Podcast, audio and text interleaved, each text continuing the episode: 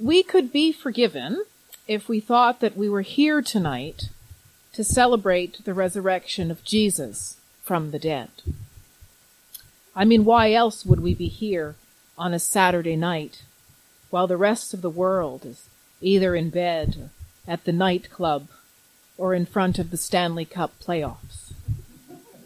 Surely we are here because of that great event of our faith where Jesus, who we thought was dead in his tomb after a horrible and humiliating death, was raised to new life. Well, we would be partly right, because the reason we are here may originate in that event as described to us tonight in a mere 12 verses from the Gospel of Luke. But I would argue that the real reason, or the deeper reason, is found in all those other verses and stories and prayers that we have heard recounted this evening. Easter does narrow our focus on that one miraculous event, that without which we could argue there would be no Christianity.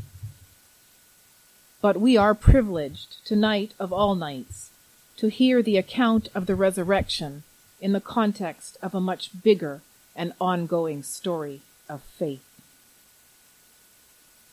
We begin in the beginning, when God created the heavens and the earth and then the creatures, and then finally human beings.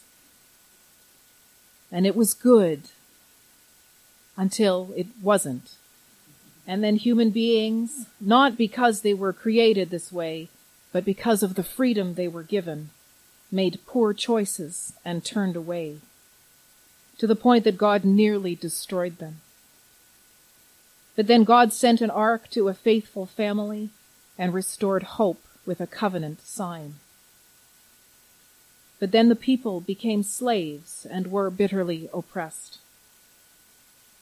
But then God sent a man, Moses, and God's own presence in the form of a cloud and fire to lead them to freedom, to a new and promised land.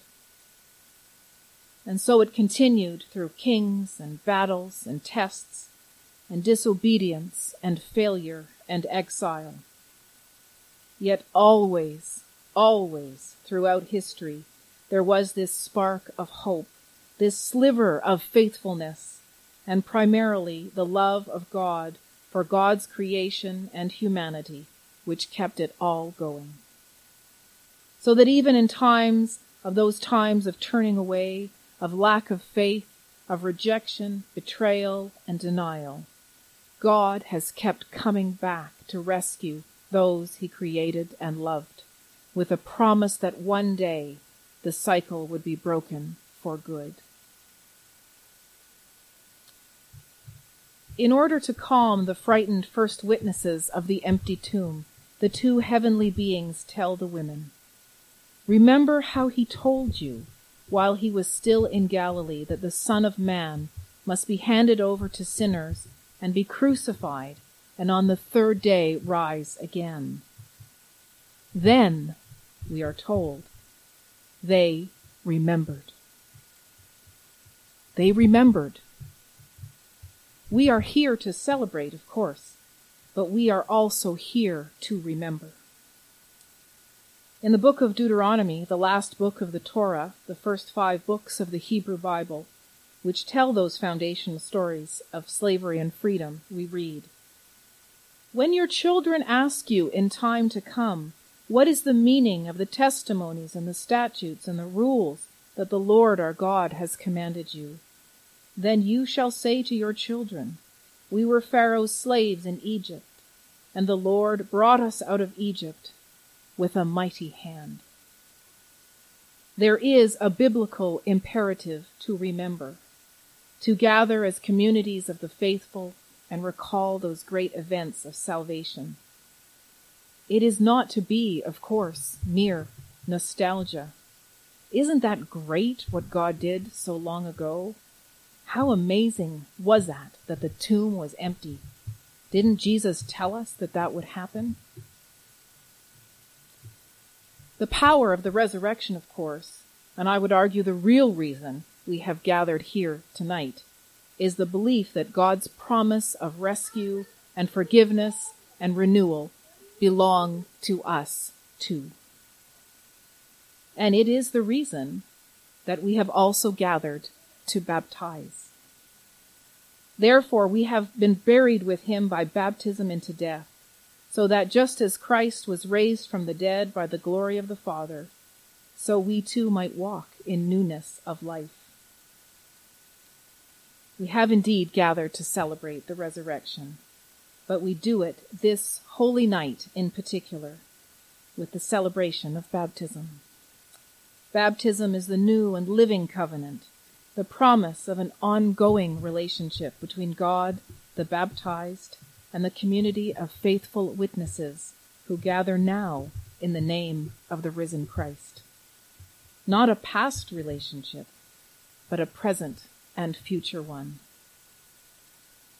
Baptism, as we know, does not inoculate us against pain or missteps, as those of us who have been baptized for a few years can attest. But it binds us to our fellow travelers on the journey. There is something quite powerful about remembering together, about reenacting together. Our recall of these sacred stories the pouring of the covenant water, and then the breaking of the bread together are witness today of God's ongoing love and resurrection hope for humanity. We might finally be at Easter Sunday after a long Lent, but the story really doesn't end here tonight. It is born anew in each of us as we renew our, our commitment not only to the crucified and risen one, but to the one who brought all things into being and who continues to redeem and sustain us. So let us celebrate and rejoice, for Jesus is risen indeed. But let us not linger at this empty tomb, seeking the living among the dead. Let us instead take all that we have remembered and renew our own promises to walk together into that new and glorious day. Amen.